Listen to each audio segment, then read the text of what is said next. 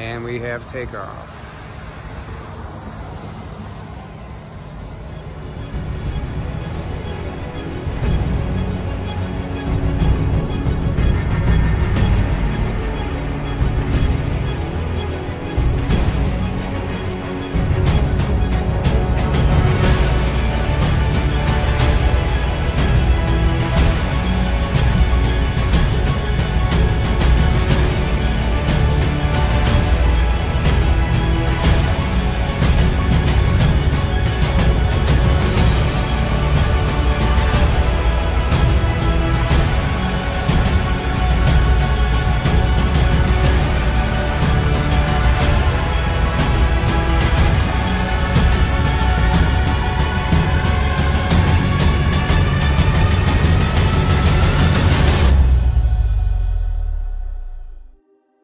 At the turn of the twentieth century, there was a national awareness of the mound builders and their extensive earthworks that far exceeded contemporary consciousness on the subject.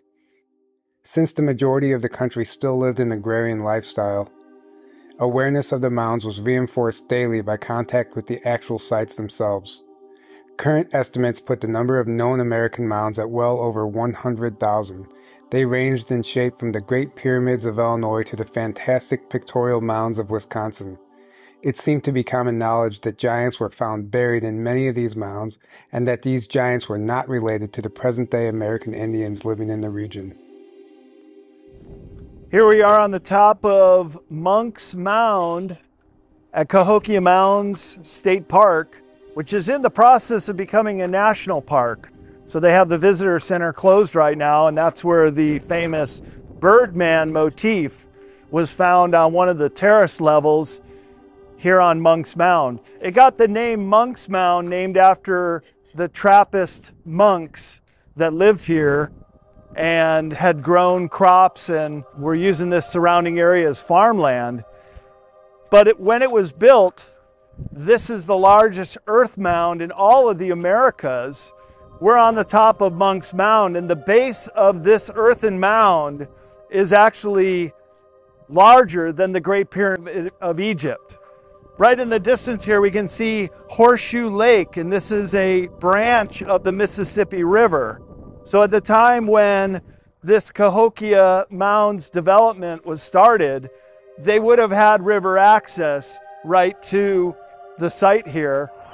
I've always kind of believed that what they say about this area and a lot of other areas around this planet, and especially areas located east of where we currently are, outside the river bluff, looked very suspiciously like Indian mounds. I asked people locally from that area about these weird anomalous hills that seem to just pop up out of nowhere in some of these valleys. Um, you, you look panoramically in all directions and you see they almost look like pyramids sticking out because they're just that odd. Well, those are just natural land formations that glaciers made two hundred fifty thousand years ago, is what one person would say. Another person would say, oh, I know that hill you're talking about. So-and-so's house is on that. That's an Indian mound. Really? Yeah. And they don't know about it. No, they don't say anything to scientists or archaeologists, because then they would come in and do a study, and if they find it to be a Native American mound, a lot of times it gets fenced off, no trespassing, because in the whole area that I was talking about in uh, northern Saint Clair County, southern Madison County, of all the hills out there, there's one of them that is actually an official Native American mound. It's a Moon Temple Mound. Emerald Mound is the name of it. However, it's the only one that is completely unkempt. Everything else is farmed. It's got houses on it. They look nice. They look, they stick out like a sore thumb. Some of them, it's like, wow, look at that. It looks like a giant step pyramid. Which one's, is that the, the Native American mound? No, it's the one over there that looks like it's just got asparagus growing out of the top of, a, it's, you know, trees, brush, big no trespassing signs. That's it. You're not allowed to go up on it, or not supposed to go up on it.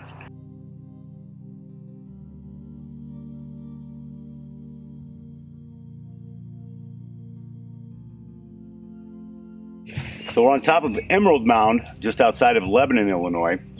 And this is a moon temple mound that I believe dates back to five hundred B C. They know it's a moon temple mound because uh, right before the pandemic, a grad student doing her, uh, her study for a doctorate degree, I guess, or um, had LIDAR surveys done and ground penetrating radar surveys done out here, or she did them herself, and they could tell that the structure built on top of this temple mound and all of the surrounding buildings on the lower land were built to where the entrance and exits of the building would have had an alignment with the lunar maximum standstill, which happens once every eighteen point six years. Monk's Mound at the Cahokia site, which is probably fifteen miles to the northwest of where we currently are. If you're on top of Monk's Mound on the morning of the winter solstice sunrise, the sun rises directly over the top of where we're standing on the horizon. Now you can't see this mound from the top of Monk's Mound because Monk's Mound is actually in the river valley itself. It's surrounded by the Mississippi River bluffs. But of all the anomalous hills in this region, this is the only one that is officially declared a Native American temple mound. And it's because there's a borrow pit on the other side of this mound, which is a pond that's about two acres around, and it's about twenty feet deep. It's almost like an old strip mine pond. Um, so deep, but that's the dirt that they used to build this mound. And I don't know. We're not supposed to be up here, but we are. I'm Harry Hubbard.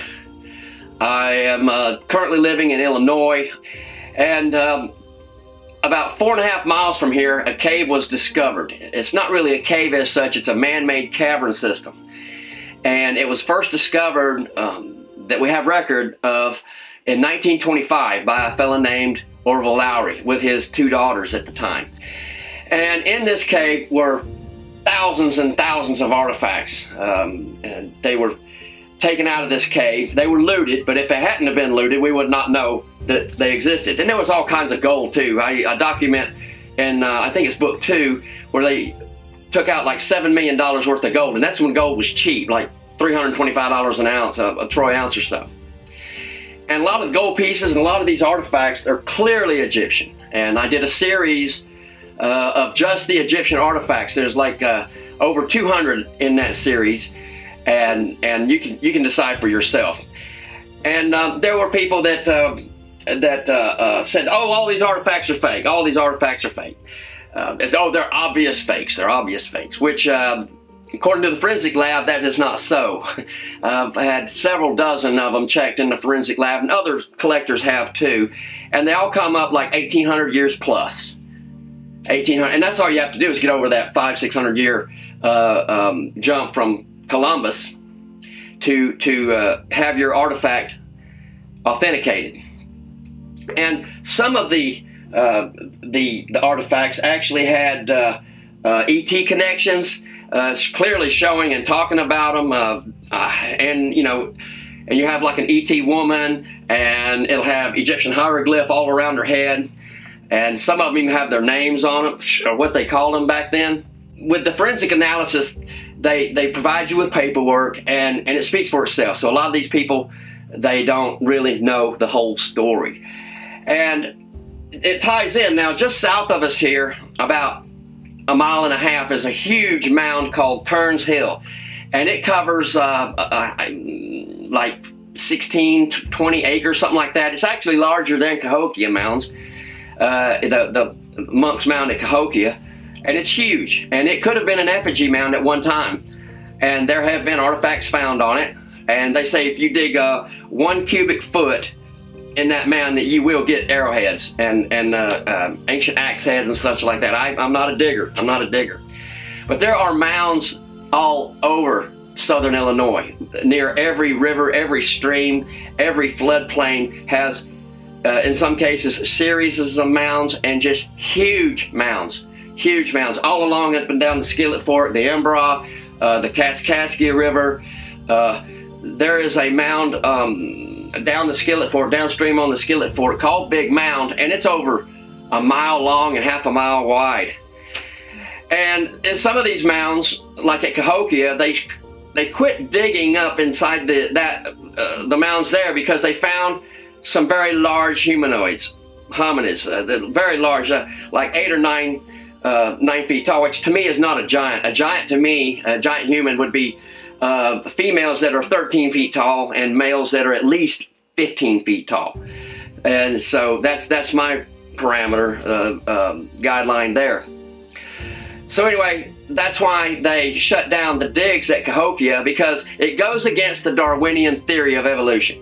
And several um, of giants in different mounds all over the United States, from uh, uh, there's some good series on the, the, the giants that had double rows of teeth or extra vertebrae or extra ribs in their cage. These are different races of people. They're not just regular humans. They're twelve, fifteen, fourteen feet tall, and they've been found all in virtually every state of the of the continental forty-eight, and in Canada, and uh, and other places too. A lot of this information has been kept Uh, uh, sort of locked up or kept undercover because of the invasion of the, the the Smithsonian group way back in the eighteen eighties. Of course, now that is all said to have been hoaxed and faked, um, because that's the official narrative, is that these things aren't supposed to exist or have existed. But the fact of the matter is, is when you look into it, all the evidence suggests is that that these things are actually real and were found. And this suppression goes back to the eighteen hundreds, and it seems to have started with a man named John Wesley Powell. So in eighteen seventy-nine, John Wesley Powell was made the head of the Bureau of Ethnology, which is directly linked to the Smithsonian Institution, and the Smithsonian is directly linked to the U S government. The first year he was the head of that bureau, he released a report that states that any evidence or anything that is found or presented that goes against the official narrative will be seen as illegitimate. So the question is, what is the official narrative that cannot be gone against? Well, that is basically that Christopher Columbus discovered the Americas in fourteen ninety-two, and before that, all that existed here were the Native Americans, and there was no other civilization, or no, no, definitely no advanced civilization that existed. What they usually do is any evidence that is found, the government and the Smithsonian comes in, grabs all that evidence, says we need to we need to take this. Um, and what actually happens is it's not taken to preserve it; it's taken to hide it. So so they come and take The, all the giant bones and giant skeletons that have been found in and around these mounds all over North America, and really all over the world, not just North America. As soon as they're found and the word gets out that they're found, uh, people come, take them, they're brought to the Smithsonian, and they are buried and never seen again. And any inquiries into the Smithsonian to try to get information on these is outright denied that they ever have been found or that they exist at all. So there's clearly a very big cover-up that's been going on for a long time. It's, uh, there's a record of uh, giants in all petroglyphs. If you go to the petroglyphs anywhere on the planet, you will see giants, and we have history of giants. One of the, the theories of the Chaco culture being uh, or, or they just vacated, nobody knows where they went, is where the red-haired giants, uh, a lot of them are still buried in Nevada. And uh, I know of a lot of people that have told me about, they won't lie to me because, you know, we're we're all professional people, and they were born and raised there. They know where they were buried, and but they just leave them alone.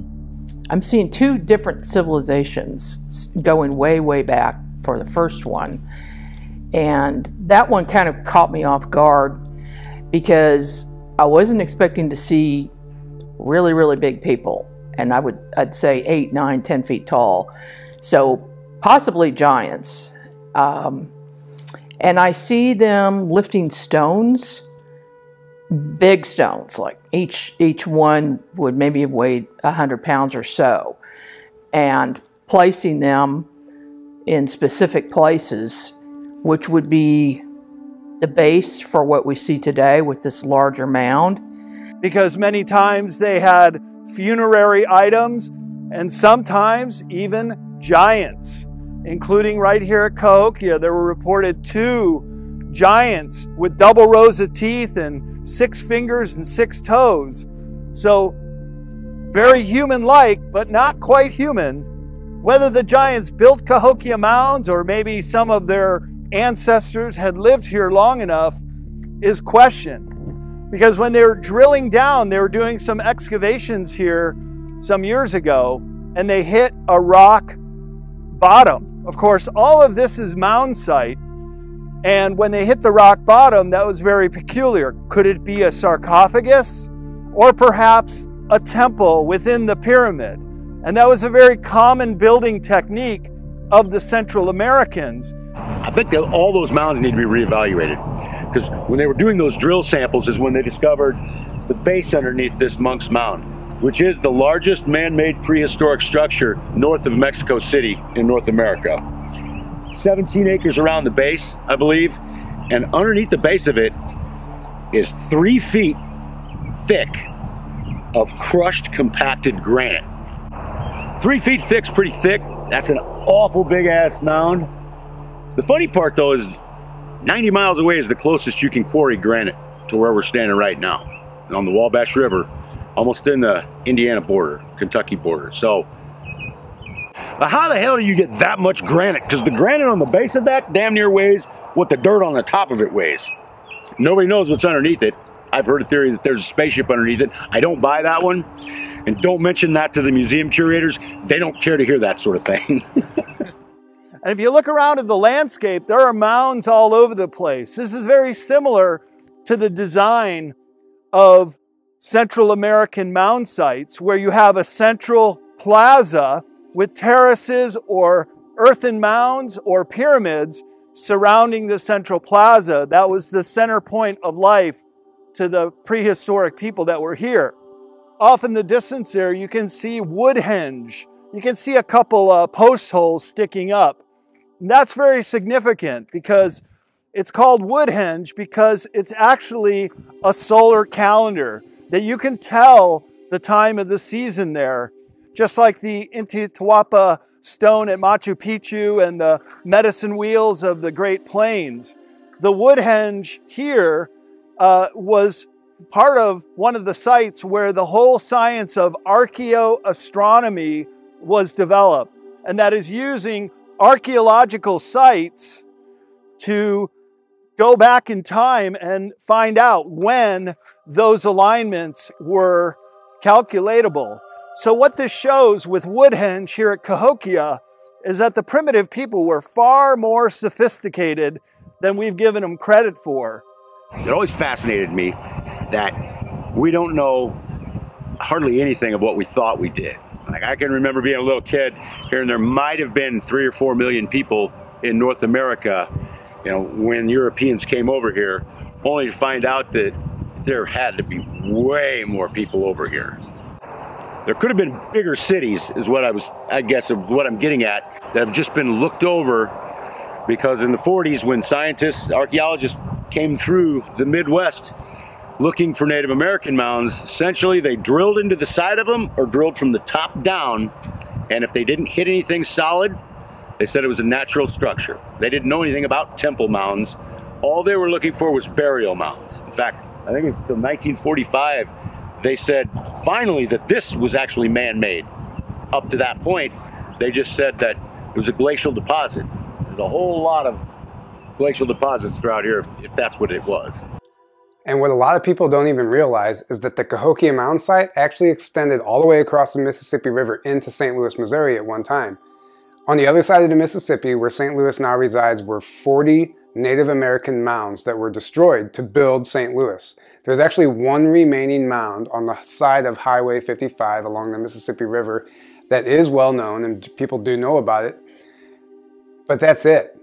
Where's the history? Why is this not a well-known history? There is one street in Saint Louis downtown called Mound Street, and there's one commemorative stone that tells the brief history of that mound city that once existed.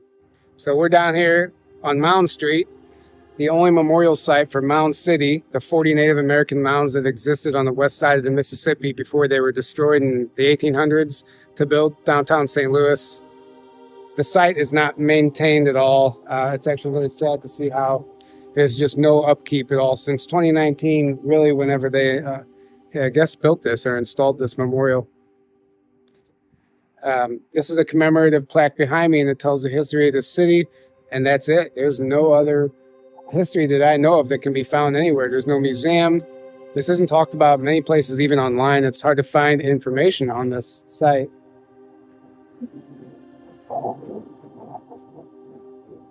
It's pretty wild. Let me walk over here to the sign. Just to give you an idea, this is what the mound once looked like that was leveled. Apparently that is a real photograph. That's the Big Mound. It was three hundred nineteen feet long, one hundred fifty-eight feet wide, thirty-four feet tall. And here's an artist's depiction of the Big Mound and some of the other mounds that were once here.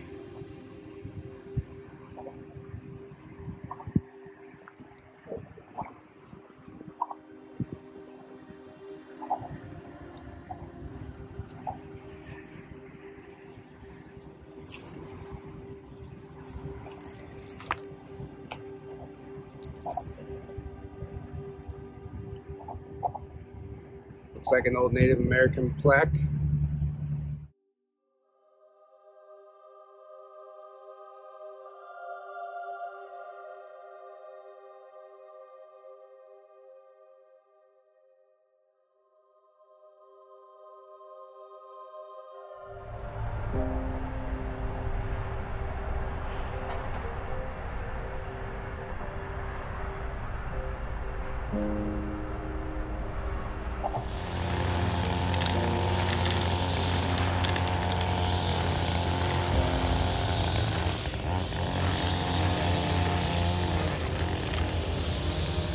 We just came back here today to clean this site up and preserve it because there's really no upkeep at all down here, especially for this that should be a sacred historical site. It is a sacred historical site that needs further investigation, that needs more attention.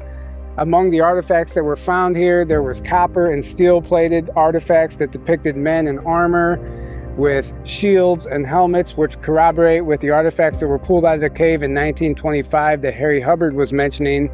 And in this Big Mound here that this site is commemorating, allegedly there was a seventy foot long burial chamber with hundreds of skeletons that nobody knows what happened to them. I'm sure the Smithsonian came in and swept those up as, as well. Regardless, there's a story here that needs to be told. There's an unknown history. There's not much literature on it. I truly believe there's a lot more history to be discovered. Uh, the Native American history in the United States in general has been suppressed and buried, as we know. So I'm, I hope we can do our due diligence to shed some light on that history and what happened right here in Saint Louis, my hometown.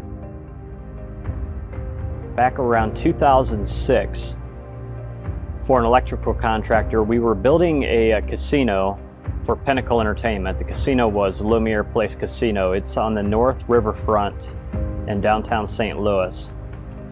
During the construction project, I had learned that they were building a tunnel over to the America Center, and this tunnel was supposed to bring in traffic into the casino before and after the Rams games.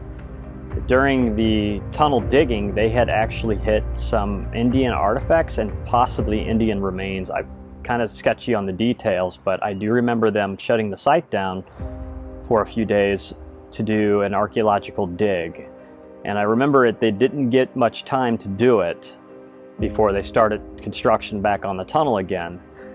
Um, around this time, I, I wasn't aware of all the mounts that had been downtown Saint Louis. I had only known about the ones on the Illinois side. So I came home and started doing some research and found that Saint Louis used to be actually called Mound City. And I found some maps of the exact area where I was working, and it was an overlay. It showed the Indian mounds, and it showed the new streets, and like it showed the America Center, and there was roughly twenty-four pyramids or mounds in different um, shapes and fashions in that area. As a matter of fact, at least three of them are right underneath of where Lumiere Place Casino currently sits.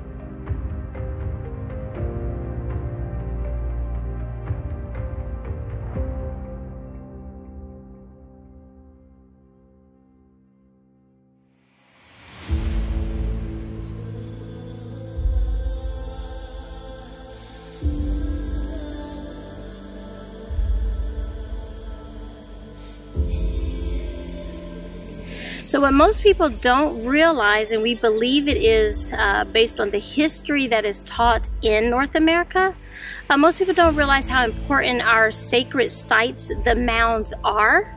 Um, so from a galactic perspective, our mounds are considered similar to the pyramids. Um, energetically, they are the same. Um, so physically, on a third dimension, um, we see physical mounds, or even in um, some other sacred sites like Egypt and Peru, um, you see like um, the pyramids, but energetically, um, basically they're bigger. Energetically, they're bigger. And when you understand that the pyramid structure is actually a technology, it makes a lot of sense why you find pyramids on every single continent on the planet. And the North American mounds are actually a type of pyramid. The pyramid technology has actually been rediscovered in modern times through many scientists. Doctor Alexander Golub was one of the most famous of these scientists. He was a Ukrainian who worked as a scientist in Russia and proved that the pyramid structure is a technology that actually harnesses what you could call universal energy, or what has been called scalar or orgon energy or prana. These are all terms for the same energy that the pyramid structure actually harnesses, and is actually a technology that can be utilized for many different things. So one thing that we have learned is that most of these mound sites are located on intersecting ley lines, and a ley line is an energy grid that encompasses our entire planet, and a lot of the ancients were building on these intersecting points because they're connecting with the energy that the planet was already providing. These locations of these structures were strategically chosen for this reason, and probably many other reasons.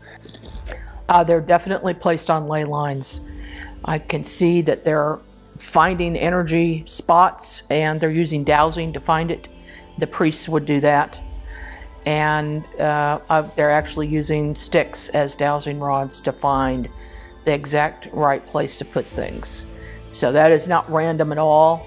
They're, you know, if, if somebody went out there with dowsing rods, they'd probably find the exact same thing, that these ley lines are crossing in certain areas. So their most important buildings would be constructed on those ley lines. Now, let me take a look at the stars to see if there's a relationship. Oh, I'm seeing Orion, so there must be something aligned with Orion.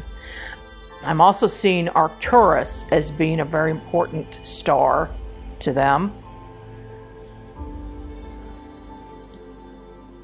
And they're Boy, it seems that they have knowledge of the solar system, and that they know we revolve around the sun. So they had advanced knowledge, and this is coming from elsewhere. This is coming from the star people who taught them these things. So they would teach the priests, and then the priests would teach other people and tell, tell everybody what they needed to do.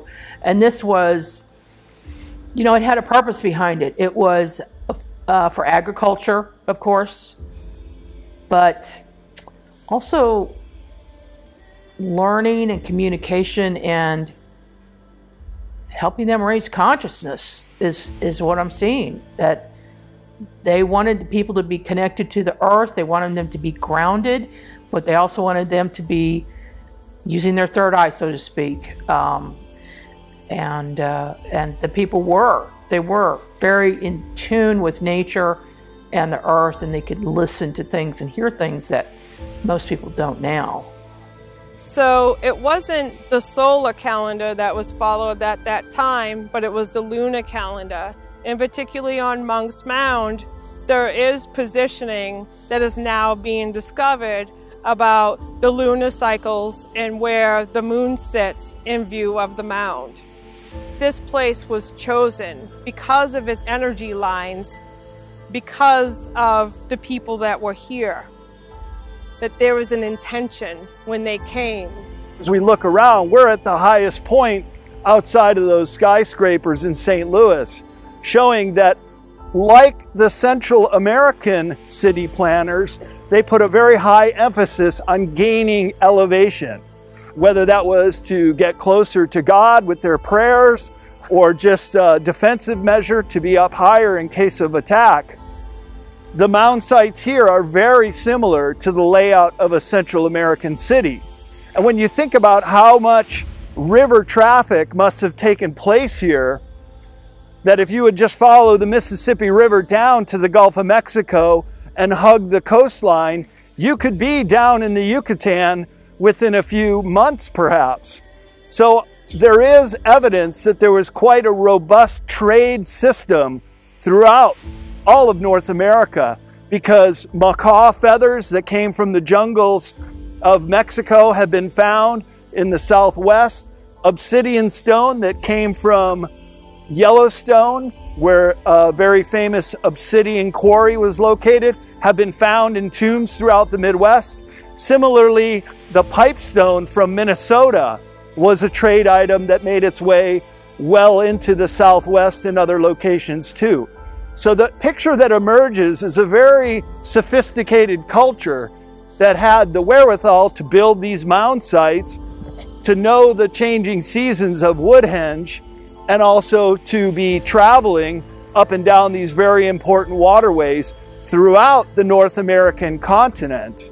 And to me, this is just one of the best sacred places in all of North America, because it is still so well preserved where so many mound sites have been lost and looted. Uh, the mound builders that built this, this mound, they still don't know where they went, what happened to them. Um, the original theory was that they went south and became the Aztecs, uh, but through D N A testing, that's incorrect.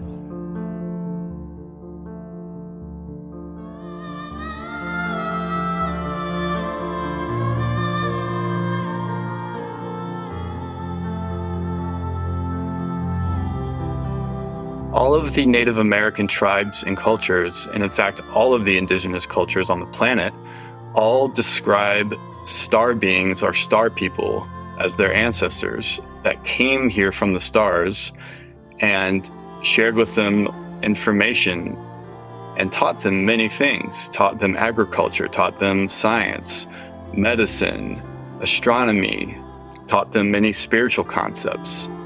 The Hopi, the Zuni, the Navajo, the Apache, all of these tribes and more talk about the star people, talk about beings coming down from the stars and teaching them all these things, coming down with this advanced technology and these craft.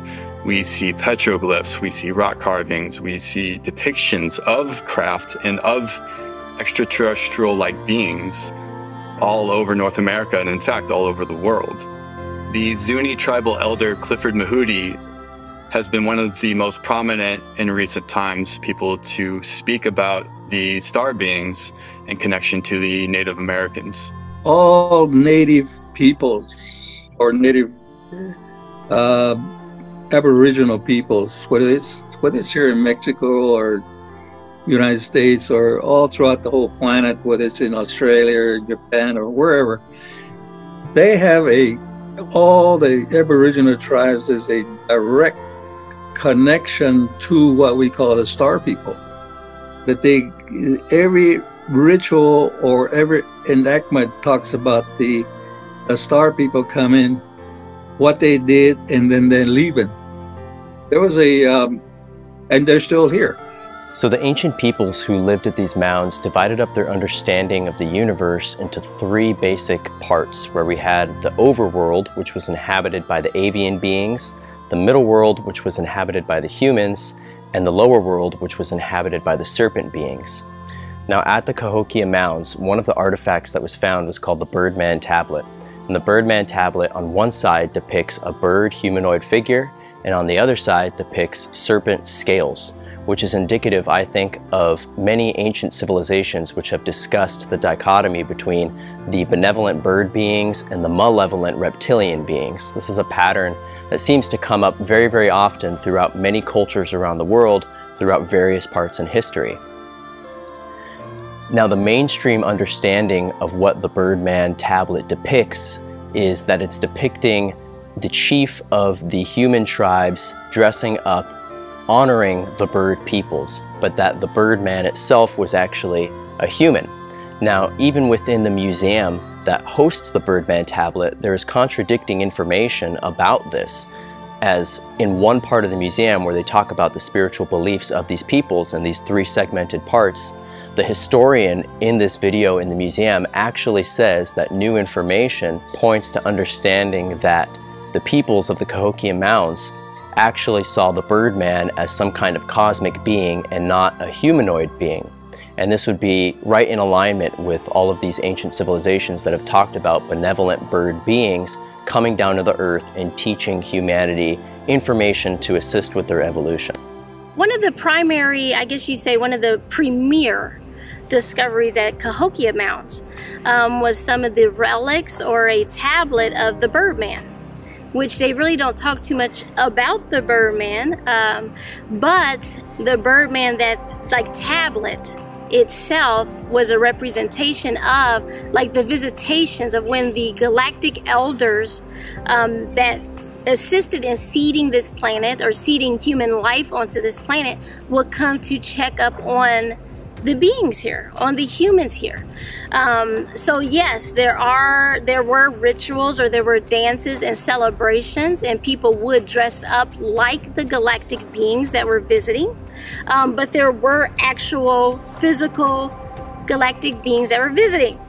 There is some common knowledge that the bird people are from a foreign or a star, another galactic descent.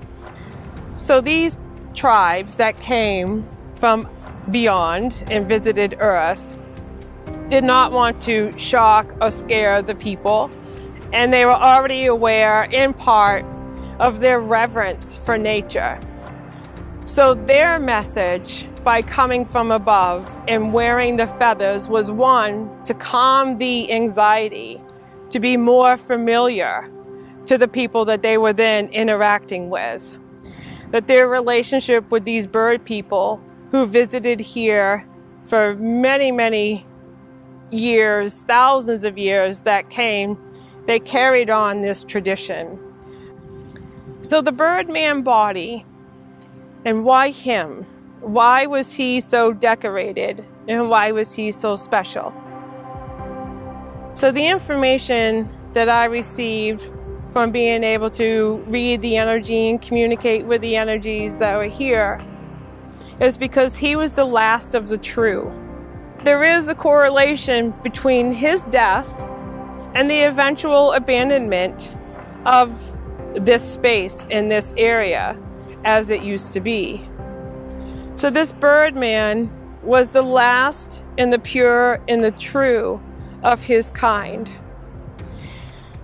Just like in reverence to the mummies in preparation for the afterlife, the Cahokia tribe adorned him in the outline for his spirit to transcend into the bird, to carry back up to the bird tribe people.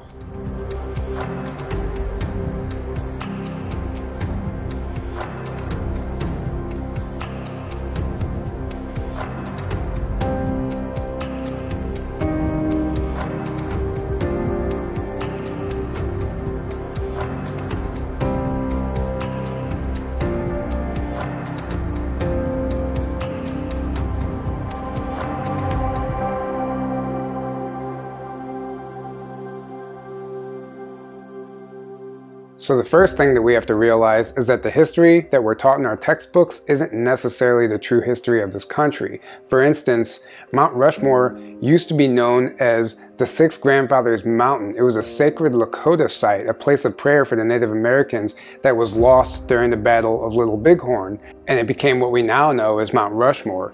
This wasn't the only thing that we took from them. We didn't only take their land and destroy their sacred monuments, but we also adopted their ideas for our Constitution.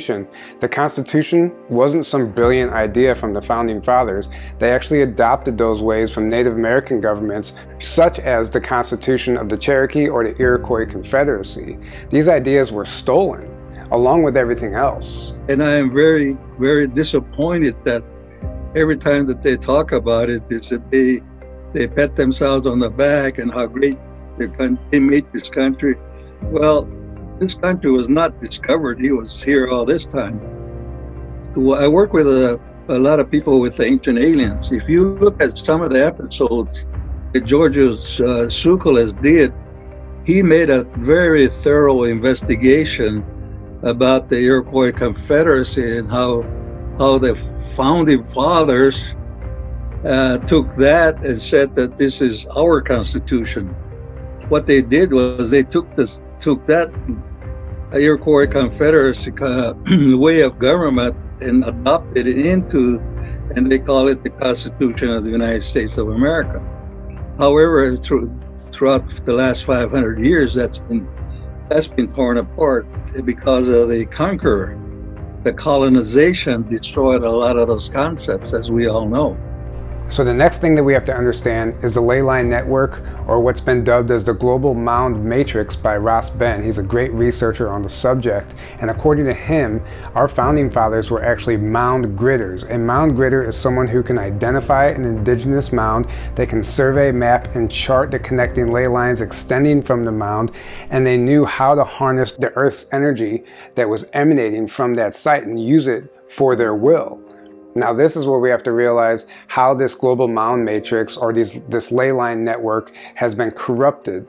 Many famous battles and famous murders have actually taken place on these ley line intersections, specifically to spill blood into these ley lines and corrupt the ley lines. Something else that I came across through my research is something called a Fairmount ceremony, which is a bonfire celebration that was held at the foot or the base of these sacred mound sites all over North America. And it was done in participation with the land. It was a very sacred ceremony. And I started noticing that in every city, wherever there's a mound in North America, at the base of it somewhere, there is a Fairmount Park, a Fairmount Church, a Fairmount Street, something named Fairmount. And I was trying to connect the dots and figure out what this meant. And then I came across some information, again from Ross Ben, where he talks about the founding fathers and Ben Franklin being directly related to the Fairmount name. And Ben Franklin actually earned a nomenclature of Fairmount through the Treaty of seventeen fifty-four. What's interesting is down the street from the Cahokia Mounds is a Fairmount racetrack. It's a horse racing track where there's betting, gambling, drugs, alcohol, animal abuse, everything you would need to corrupt that ley line. There's no coincidence, in my opinion, that that was placed specifically in that location to do exactly that. When this country was taken over, basically they started with taking over the grid ley line system, which actually was done in Europe first, where they developed a practice of necrogeomancy.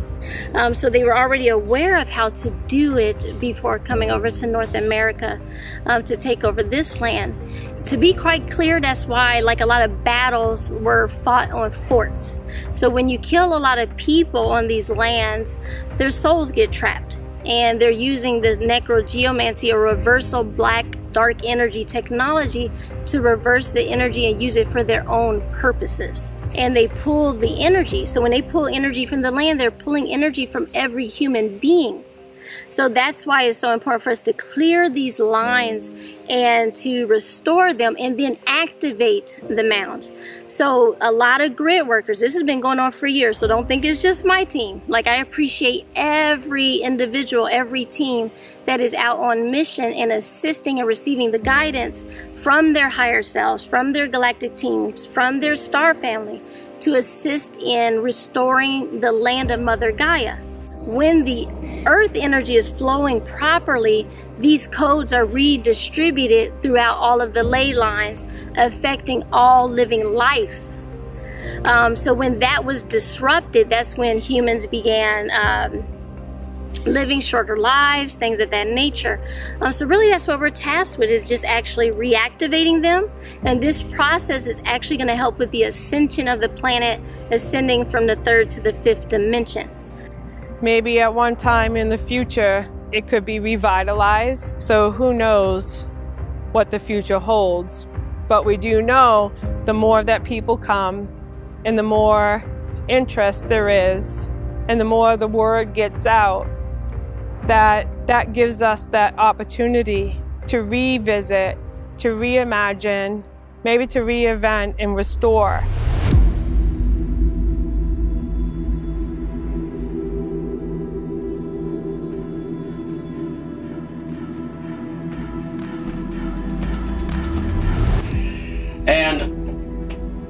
No one really knows how uh, Southern Illinois got the, um, the title uh, or the nickname of Little Egypt. Uh, there have been several theories. Uh, it could have been some Amish or Mennonite kid that found a tablet with Egyptian hieroglyph on it somewhere. Uh, who knows? But there's a lot of things like, like Cairo, uh, there's um, like Alexander Lake, there's like Pyramid Lake, there's all kinds of Egyptian names. And another item of controversy was that, um, that a lot of the stones, such as this one here, had flying saucers on them. And, and uh, uh, aliens, uh, talks about aliens and, and uh, ships that pass in the night. It's basically some of the same things that we see today, they saw in ancient times. Which this area is also known for its high U F O activity. So I was remote viewing Cahokia Mounds, and what I saw back in ancient times, I saw different types of extraterrestrials here with the Native Americans. They were teaching the Native Americans agriculture and how to create this big city. They were showing them how to grow food. It's like they were, they were teaching them, guiding them. And this is back in ancient times. The, the E T presence, I believe, was the larger beings, if you will. People are beings. I, th their source seems to be from elsewhere, and they were brought here. And I believe that they were brought here to colonize, and then they moved out as these other types of people moved in. So they kind of faded away, um, or they were killed off, I'm not sure which, but they were a, a peaceful people. They were very knowledgeable, extremely intelligent. They were stone builders. Yeah, supposedly there was some seven foot, eight foot skeletons of individuals found in this area. Again, you don't want to mention that to the museum people because they'll scoff at it, or they'll say, well, yes, there were some large individuals, but... Well, first of all, there's a lot of stories with native mounds that they'll, the natives will tell you the giants built them. Um, and second of all, I've also seen a bunch of old articles, like before cameras even started, where they were sketching back in the eighteen hundreds, where they were taking stones off of mounds like this, and it was more like a stone pyramid structure, and the mounds were just like the base.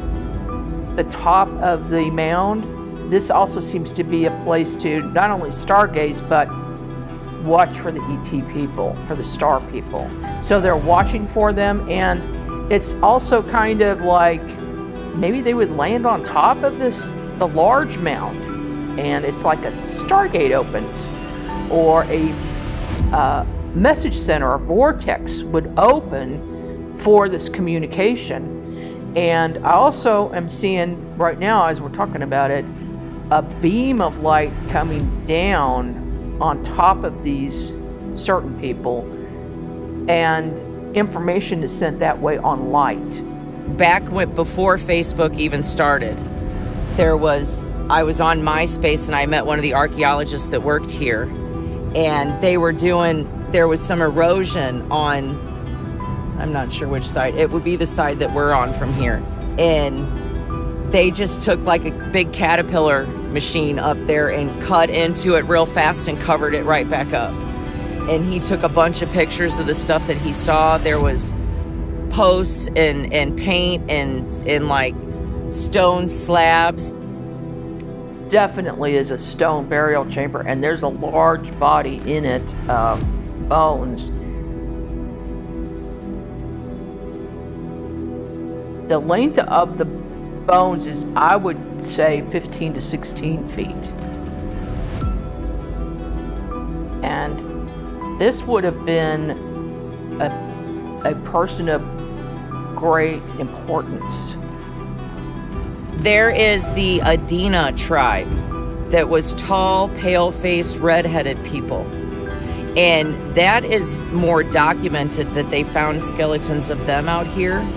But as far as like the David and Goliath kind of giants, I think that they're probably part of the story out here as well. If not, they have one in there, and that's why they have to keep it closed for over a year now. The doors on the front are huge, first of all. And this, they've had it closed for like a year or so. They even opened it for a little while, and then all of a sudden they said they had to close it again for more renovations. And when you're in there, I mean, you can look at it now, there's no windows. It's it's solid stone. Those front doors are like cast iron. You've got to like uh, to open them up. And when you're in there where, where like it turns there, where you see like the curves on the building, there's a path that's about this wide and it goes down and it's roped off and it's like authorized personnel only. So you can see that it goes down into something from there. It's not just the one level. With with modern technology of ground penetrating radar, with LIDAR scans, with a lot of the drone features and, and the abilities that we have with science now, I don't see why that they, they don't start looking a whole lot more into this, because there was twenty-five to fifty thousand people living in this city, essentially, with twelve thousand or twelve hundred A D, which would have made it bigger than Paris, France at the time. A lot of people lived here. You don't know if they lived there full time or they migrated in and out, if it was seasonal. All you know is those structures were there. Anything that stands out that you think my people should know about this site?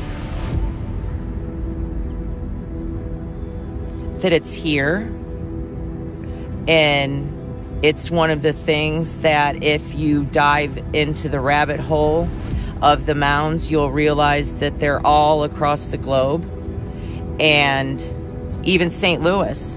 The arch is built on a mound that was as big as Monk's Mound. They took it down.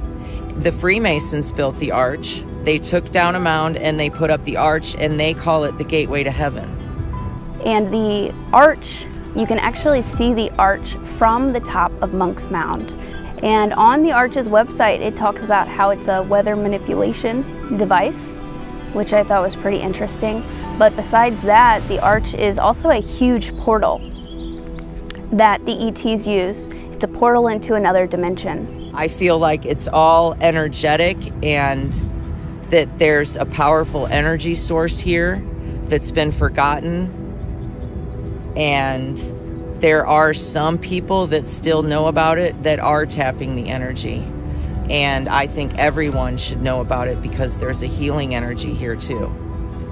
And the technology under Cahokia Mounds actually works with the energetic grid of the earth and the magnetic grid of the earth.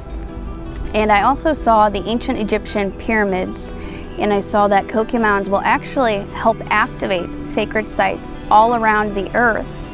And that's why certain star seeds are placed here to help activate the ancient Egyptian pyramids from Saint Louis, which is pretty incredible.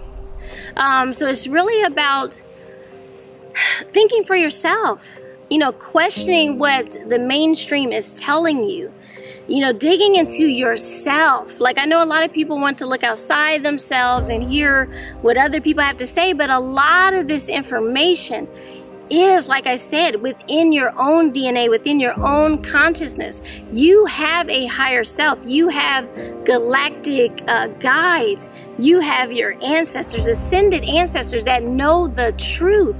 You don't always have to look outside of yourself or expect for the government or some other external authority to tell you things. If you tune within and you quiet, you come out in nature, connect with Uh, the earth guardians, with the air guardians, the elementals. There's so much more to life all around you. But tune within and ask, who are you really? Because you are not just this human being that you see with your physical eyes. I don't know. I, I it's bizarre. I don't claim to understand it. I just learn about it and try to think as I go. Ideas are uh, what made a whole lot of things in this world possible. All right, I gotta get back to work.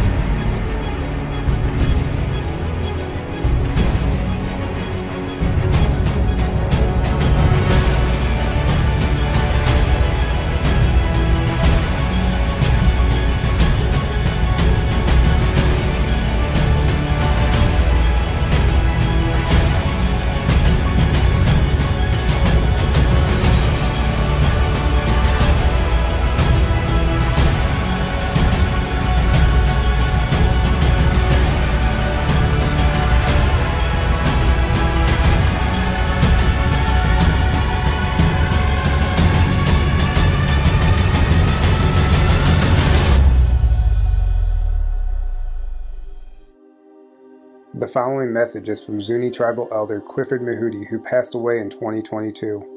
Clifford devoted his life to passing along the forgotten star knowledge of the native tribes and aboriginals of this planet. Some of the information he shares in this final message does not pertain to this documentary, but to a way of life that has been forgotten by so many.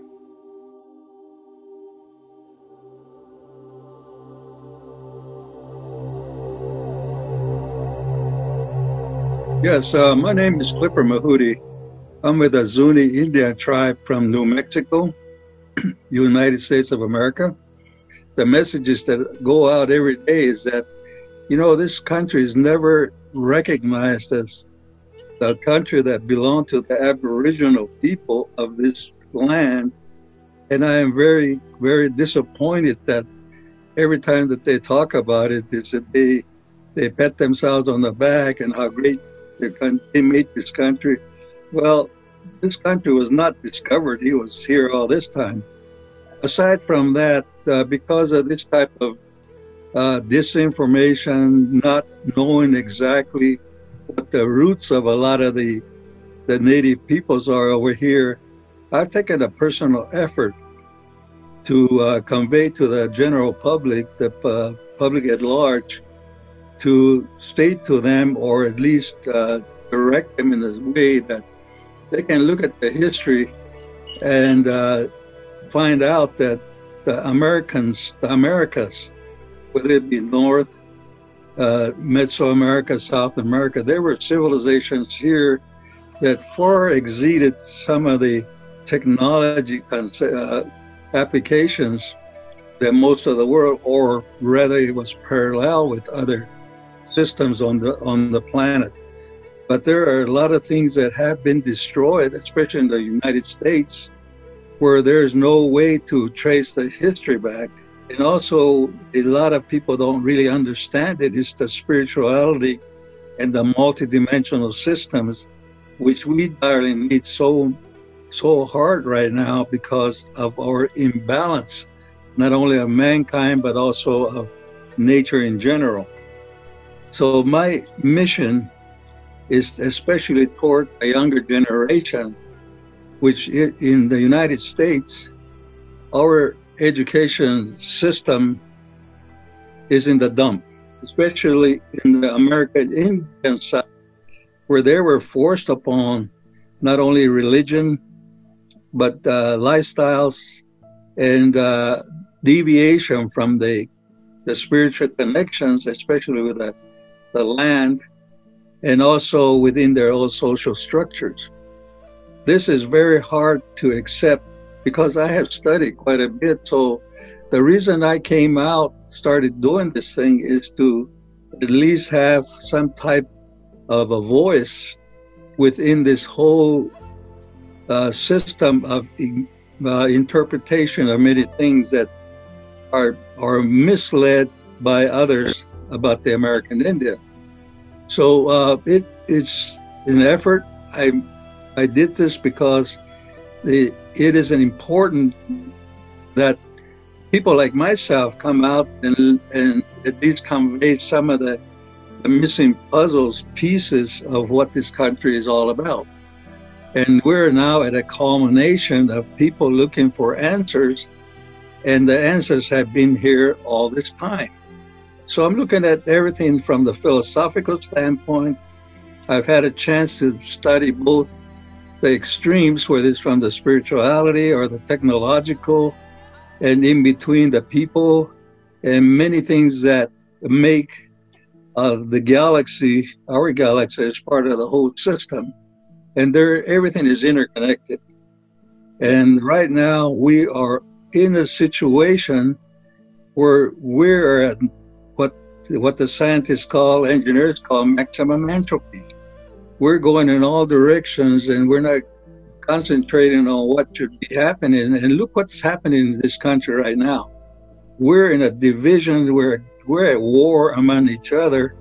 And those people that are in power are the wrong ones that are in, heading organizations, which is against a lot of things that uh, whatever we call God whoever we call God is all about, and spirituality. So this is one of the reasons that I'm doing this type of work.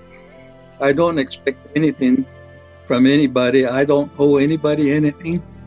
I don't, they don't owe me anything. And, and what I do is that I talk at these conventions and other places, and I don't care what they say about me, but because it has to be done in a manner that we have to wake each other up and say, hey, look, let's let's all look at what's happening, and perhaps we'll all get together and to look at a certain way of adjusting ourselves. And it has to come from internally within each individual. No spaceship is going to come over here and save us. No aliens are going to come over and take us away to the promised land or to a big uh, U F O in the sky. So we have to start within each other. So that's basically the thumbnail sketch of what I'm doing. I work with a, a lot of people with the ancient aliens. If you look at some of the episodes that Giorgio uh, Tsoukalos did, he made a very thorough investigation about the Iroquois Confederacy and how how the founding fathers uh, took that and said that this is our constitution. What they did was they took this took that Iroquois Confederacy uh, way of government and adopted it into, and they call it the Constitution of the United States of America. However, through, throughout the last five hundred years, that's been that's been torn apart because of the conqueror. The colonization destroyed a lot of those concepts, as we all know. And you ask what that word means, they'll tell you immediately, it's the Kachina. The Kachina is pronounced in different ways throughout in Hopi and other pueblos. Some places they're called Kachina, and other places they call Kachina.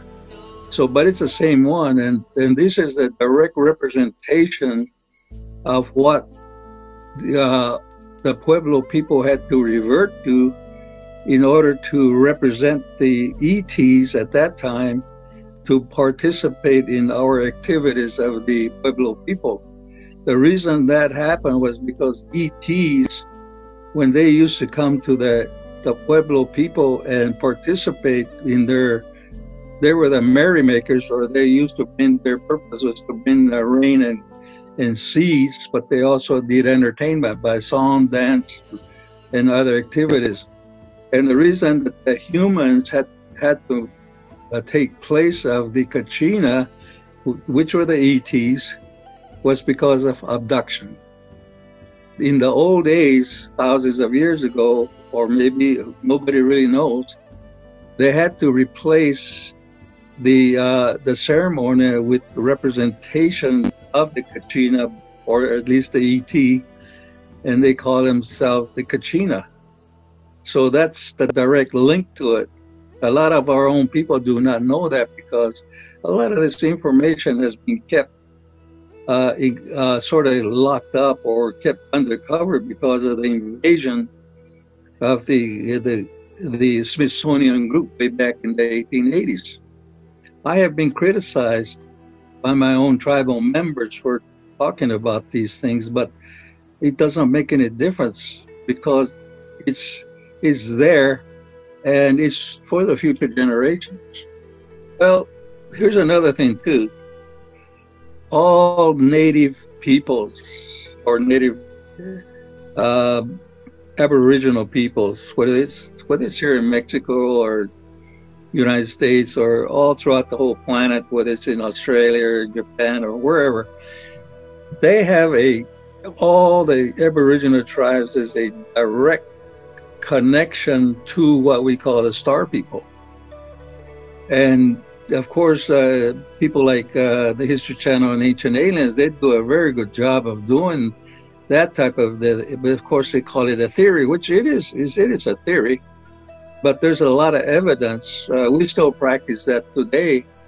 And uh, it's a whole ritual. If you look at the Dogons in Africa, they still go through the same thing. You look at the, the Indians down in uh, Mexico, the Veracruz people over there, that they, every ritual or every enactment talks about the, the Star People come in what they did, and then they're leaving.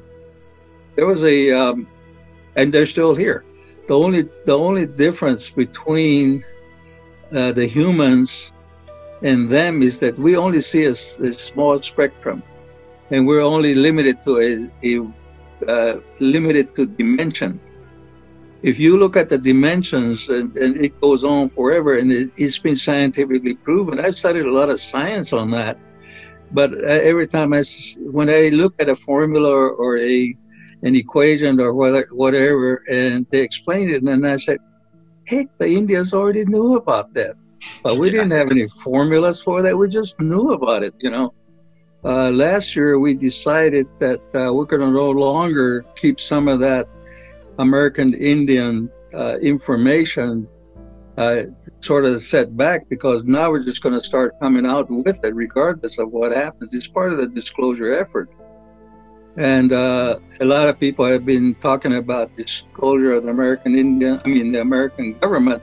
It's not going to happen. It has to be done by people like your your groups that are in the on on the shows, people like myself that have are not concerned about being sent to a prison, or because it's it's it's here. It's always been here. It's just that we've been lied to for so many years, and uh, having been born and raised on an Indian reservation, I can, you know, there is so many lies that were told us. And then the, when I started reading history, they actually excluded a lot of this information that uh, our people have known for thousands and thousands of years. If you look at the Grand Canyon uh, itself in Arizona, we did a a, a uh, it's on YouTube. It's called Expedition to Sipapu, where where the Buddhists and the Egyptians and the American Indians were here at one place. And the Kincaid expedition in nineteen oh eight, I believe it was, was was the start of that. And so you can go to any Indian group out here in the Southwest, and they'll tell you exactly the same thing. I even did a, a uh, thing about the uh, when Lumiere sunk. And, and where those people, what happened to them, where they went.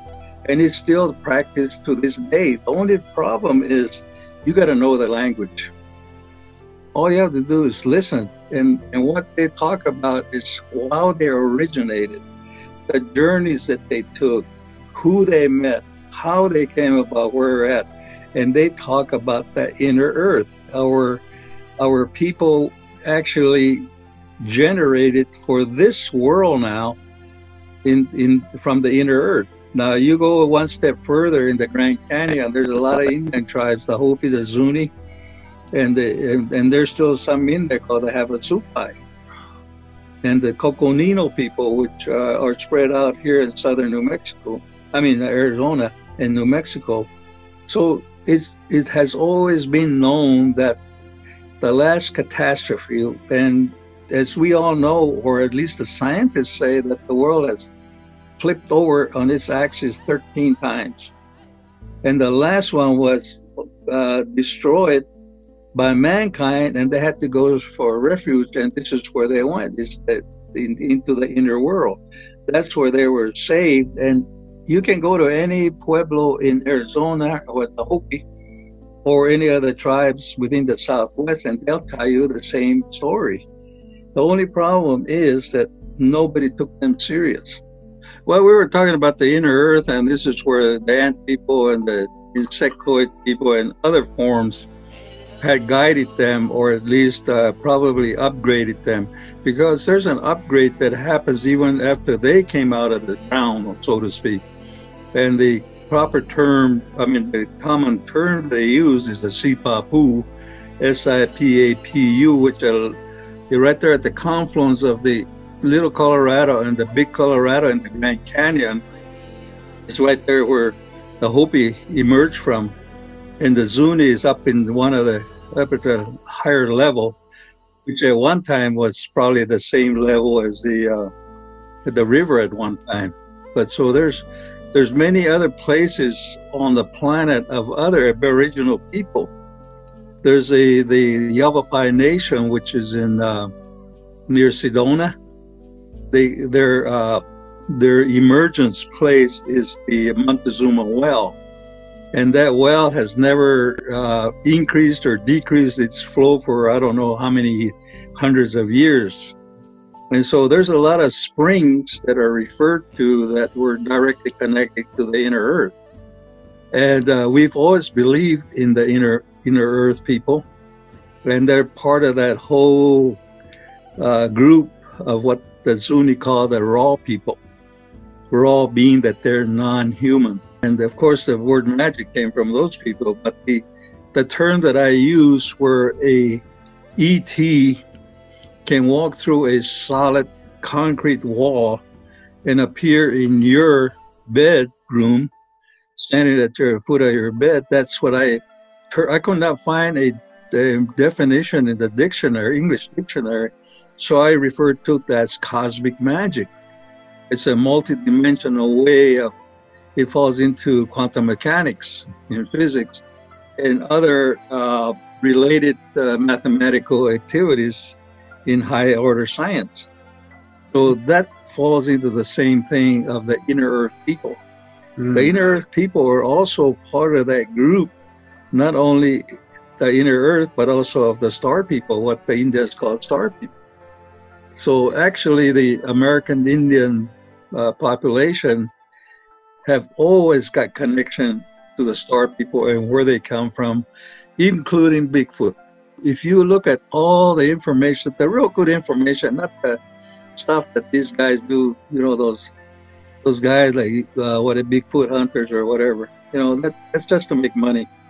And yeah. uh, But the real thing is that uh, I have had encounters with Bigfoot, but you can never tell Uh, where they're at, and you can't even track them sometimes because they'll disappear in front of you.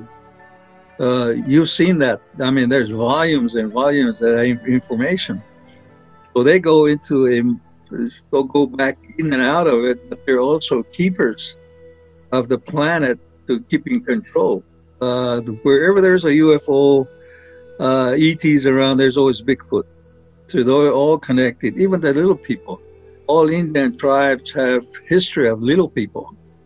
You know, they're about two or three feet high, and Zuni, they call them the, uh, if there is like an earthquake or something that happens with the earthquake, those are the first ones that will come out.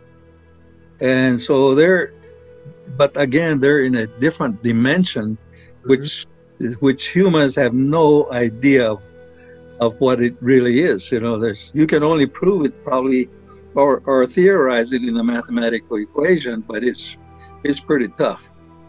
That's another thing too, that they when they when we talk about multidimensional uh, um, stages, I think there's a lot of people that are on the wrong track by taking stuff like ayahuasca and all these these different plant drugs.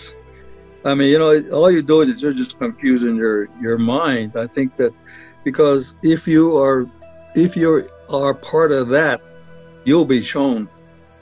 Uh, you don't need no drugs. You don't need no anything because it's it's already exists. It's mm-hmm. just that we haven't. They they have taken away those. They have taken away those keys, if you want to call them that, or information systems, and they're locked up in the Vatican. They're locked up in Smithsonian and even Area fifty-one.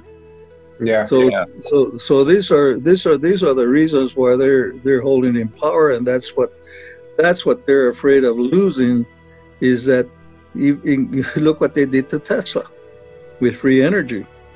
You know, we don't have to.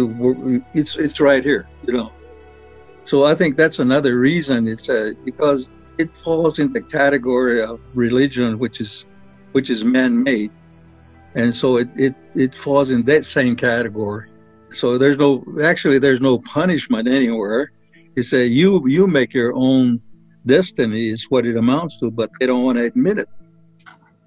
This is what the inner earth people are all about. They're, they're with us. You know, this is really, it kind of puzzles me because when you're out here in the desert on any given night, you can walk out there, you can see U F Os. However close you want it or however you want it, you, I guess it's, maybe it's called manifestation, or some people just us have it and others don't. They can't. You, I've taken people out there to the desert.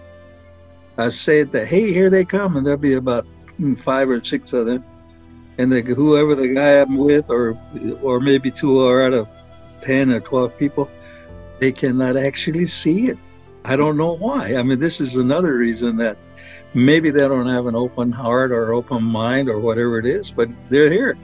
There's others that are on the other side that they can actually talk to E Ts and Bigfoot and other different beings in front of you. I've seen it happen. And those are the ones that perform uh, practices to uh, cure a lot of human beings, because that is also their role. Uh, you know, I talk a lot about reincarnation, and also about uh, the the human body is just like a uniform. Uh, the soul is the one, the spirit is the one that carries on. And a lot of times, you know, I've had that experiences many times in, in many different uh, situations where I would know exactly what was behind that mountain, and I've never been there.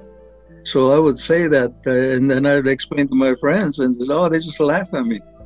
But when we got there, I say, well, you were here before, that's why you know. I said, no, I've never been here before. And that type of thing. You know, it, it's all humans have that. It's just that they were closed up even the day they were born. Well, it's, it, it's even introduced even at the time of conception. You remember several years back, maybe twenty, thirty years ago, I think it was either Scientific American or one of those high scientific magazines I used to describe, or subscribe to.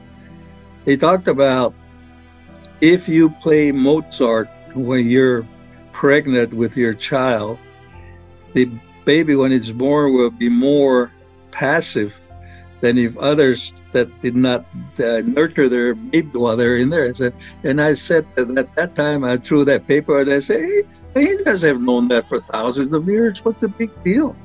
Hmm. So it's it's all, and also the other thing too is that the vaccines and and uh, I'll give you a good example. I'm not a medical doctor. I don't claim to be anything, but w when the first thing that I have seen, whether it's true or not, because I've never been in a, a room where a baby is born, but the first thing that they do, the doctors on delivery, they slap the kid. Yeah. To, to make it cry or to wake it up. No, I have never seen an Indian family do that. Uh, the reason also is that it, that baby is still connected with the umbilical cord, and also the soft spot on your head when the baby is born, it's, be, it's still being downloaded.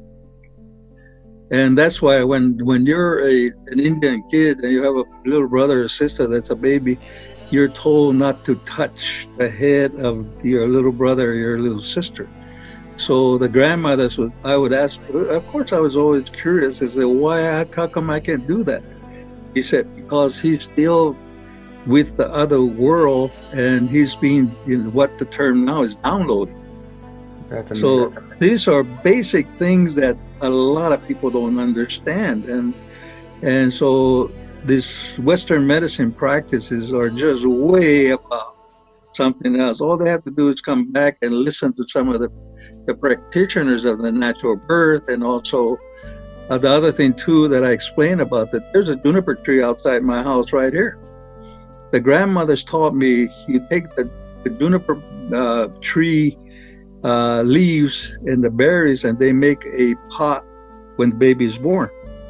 And they Uh, give the mother that warm tea made from that.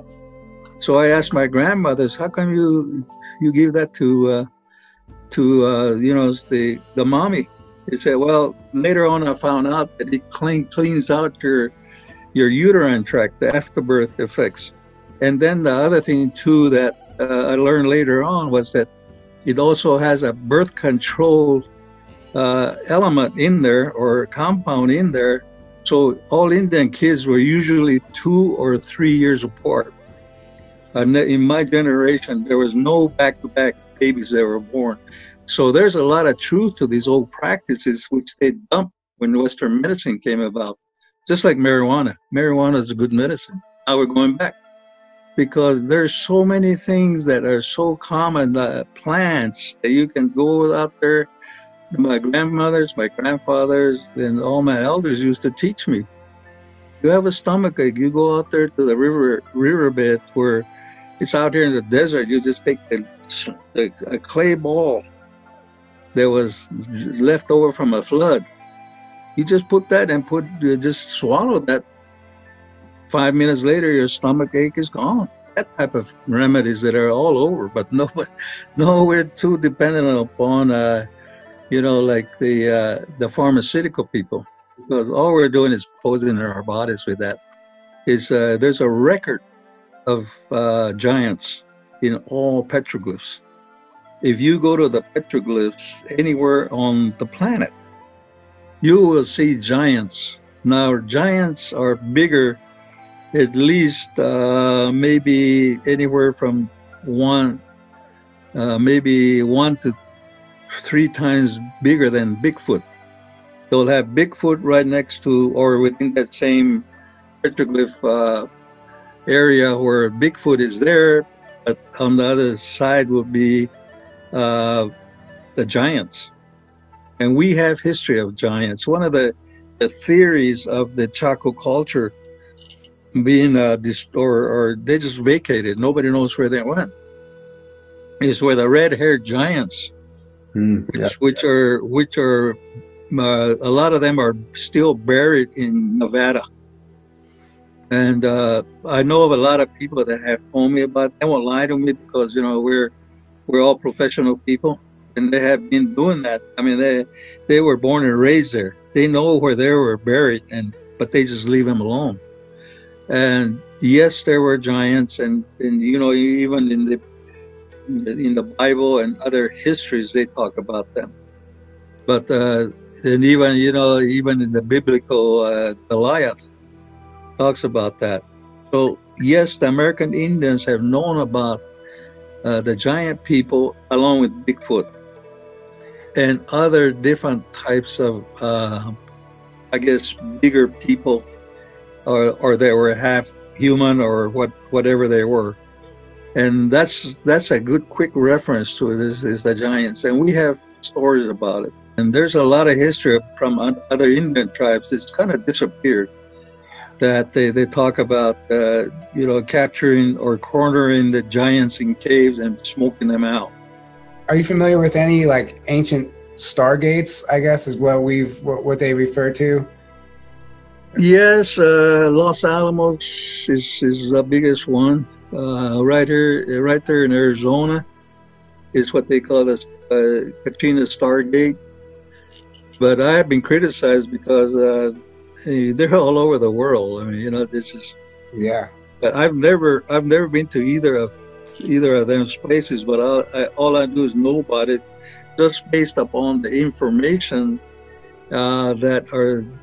Uh, recited in chants, songs, rituals, and, and they, they know exactly, and it's all part of the star system. It's all reference to the star system. Basically, Orion, uh, Pleiades, and others. They're all they're all uh, connected to the uh, the star systems, constellations. That uh, we we have a lot of respect for raw people, raw people or raw things. Everything that is not human, whether it be an insect, an animal, or a E T or whatever, they are they are all referred to as raw people. The little red ant that walks around in your front yard, he's also a raw people. The big buck that you want to go over there and and, and shoot with your thirty aught six is also a raw people. Yes, we have rituals like like they were provided. The Great Spirit, and if you want to be like an Indian, the Great Spirit provided us, you know. So we take everything that's part of our survival, but they only take uh, what is needed. And then after we kill that uh, certain animal, we have to give blessings to it because we're we're giving. They gave us their meat and their uh, for the food to for us to survive. So we bless them as if. They were high order uh, people also. You know, we treat them like Uh, we call them, they're like in the priesthood or whatever. So we prepare them also to go to the afterlife, because it's just a uh, reincarnation, it's a regeneration, rejuvenation of the uh, life forms to keep us in balance. But now we're not. So this this is what uh, all Indian tribes or all Aboriginals have rituals for that. And it's to give us life. This whole system was set up long time ago by whoever or whatever that system, whoever put the system in there, because we're the humans were they were they were updated many many times, and so this was one of the things that they had to be informed about, and and that's where the protocols come in. How how do you go about doing these things? What ritual do you go through to do to take this animal? You know, if you look at the the uh, stories of the buffalo, they used everything from that that animal. The fur, the skin, the bones, everything. Just same way with what we, we used to do when we uh, we go out and kill a deer.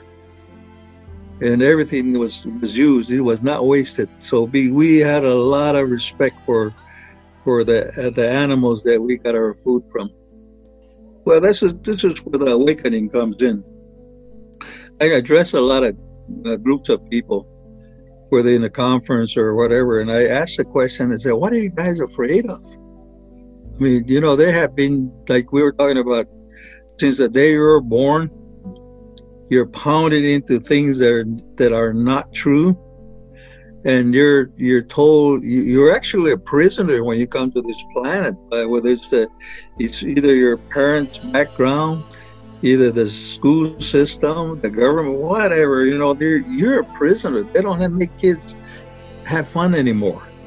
You know, when they, when they go out and they roll around in the dirt, they pick them up and they put them in a sterile situation. How how can they resist other viruses when when they're so where they're not treated like that? It's the same way with anything else. I mean, people are not taught to think for themselves.